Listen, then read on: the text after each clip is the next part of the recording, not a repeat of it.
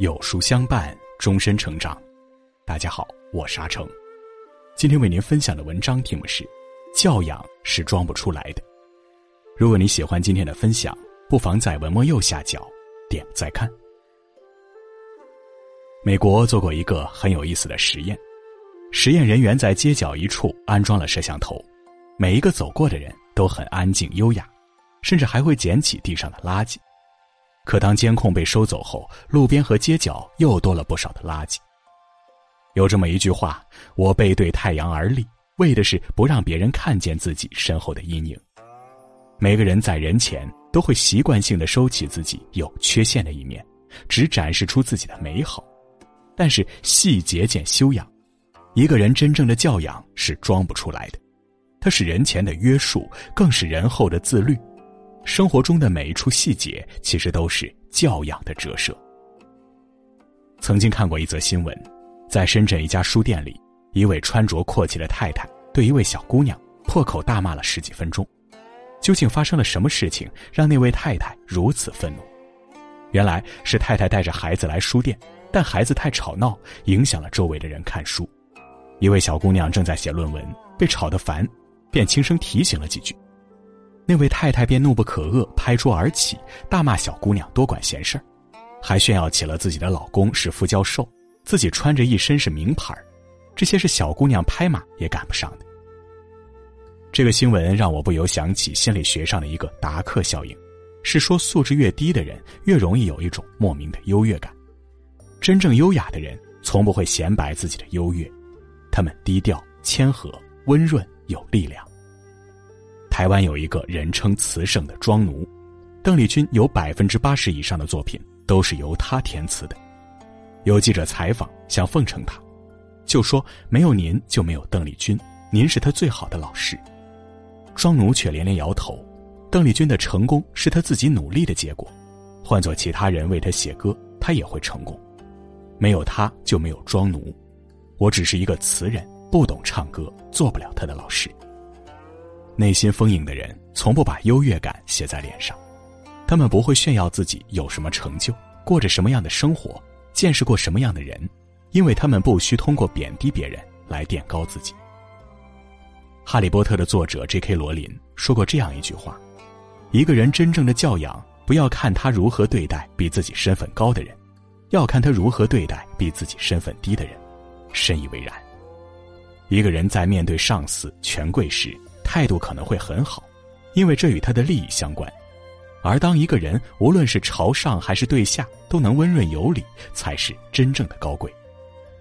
知乎网友卢寒冰曾讲过一段他的经历：有一回，他到一位同事家里做客，他是部门的一把手，那位同事是他的下属。同事家雇了一位保姆，但保姆年迈，腿脚有些不便。同事一边笑语盈盈的陪他聊天。一边不时的指挥老保姆干这干那，老保姆忙前忙后，一脸惶恐。临别时，一个意外发生，让卢寒冰见到了同事的另一张面孔。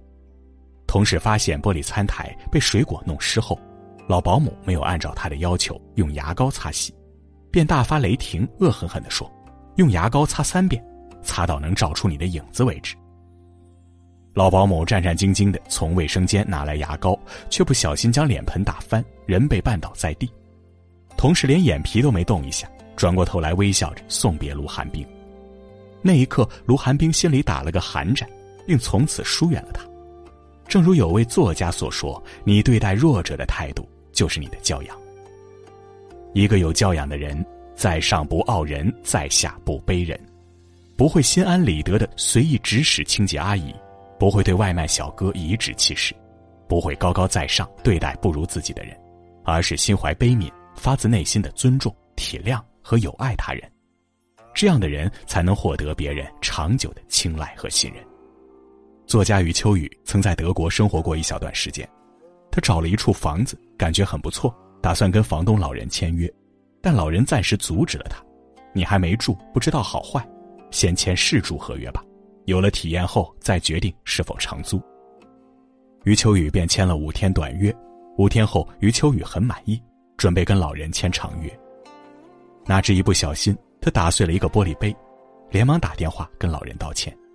老人大度的说：“不要紧，你又不是故意的，明天我再拿一个新的来。”第二天，老人一进门就问杯子在哪里，余秋雨指了指门口的垃圾袋说：“在那里。”老人翻看垃圾袋后，阴沉着脸说：“房子不租给你了。”余秋雨很诧异：“我打碎了杯子，惹你不高兴了吗？”老人说：“不是，因为你心中没有别人。”随即，老人倒出垃圾袋里的东西，将玻璃碎片一片片收纳好。装在盒子里，并用笔在外面写道：“这里是玻璃，危险。”余秋雨在旁边看着，瞬间臊红了脸。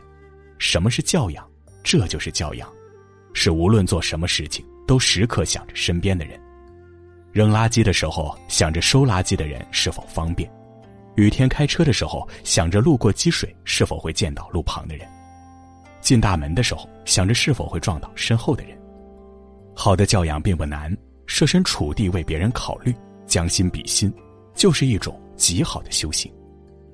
特别喜欢葛总说过的一句话：“真正的教养不是往外看，是往里看，往自己身上看，对自己有要求，再把这种要求潜移默化成做人做事的准则。教养说起来很大，但做的其实都是小事儿。下面我写一些日常生活中体现的细节，当然不可能全面。”想到哪儿写到哪儿。一，尊重别人的不同，哪怕别人的行为你完全不理解。二，跟人一起不要总说自己独特的一面，克制自己的优越感。三，不打听别人的私事，更不要四处宣扬别人的私事。四，与人交往时不要太情绪化，不要一不高兴就摆出一张臭脸。五，如果问别人一个问题，别人没回答你，不要打破砂锅问到底。六，尊重不同的喜好，不要随意评价别人喜欢的东西，你品味再好也是你自己的。七，跟人沟通时不要随意打断别人说话，不要全程面无表情，不要眼神一直游移。八，注意保持社交距离，不要随便拍人肩膀，不要过于贴近别人身体。九，别人发给你的微信或短信一定要回复，晚一点没有关系。十，服务员、快递员、外卖员为你提供服务时，请说一声谢谢。如果你有补充，欢迎写在留言区，我会收集起来，下次写文章时引用。点个再看，我们一起将为人处事的教养刻进自己的骨子里。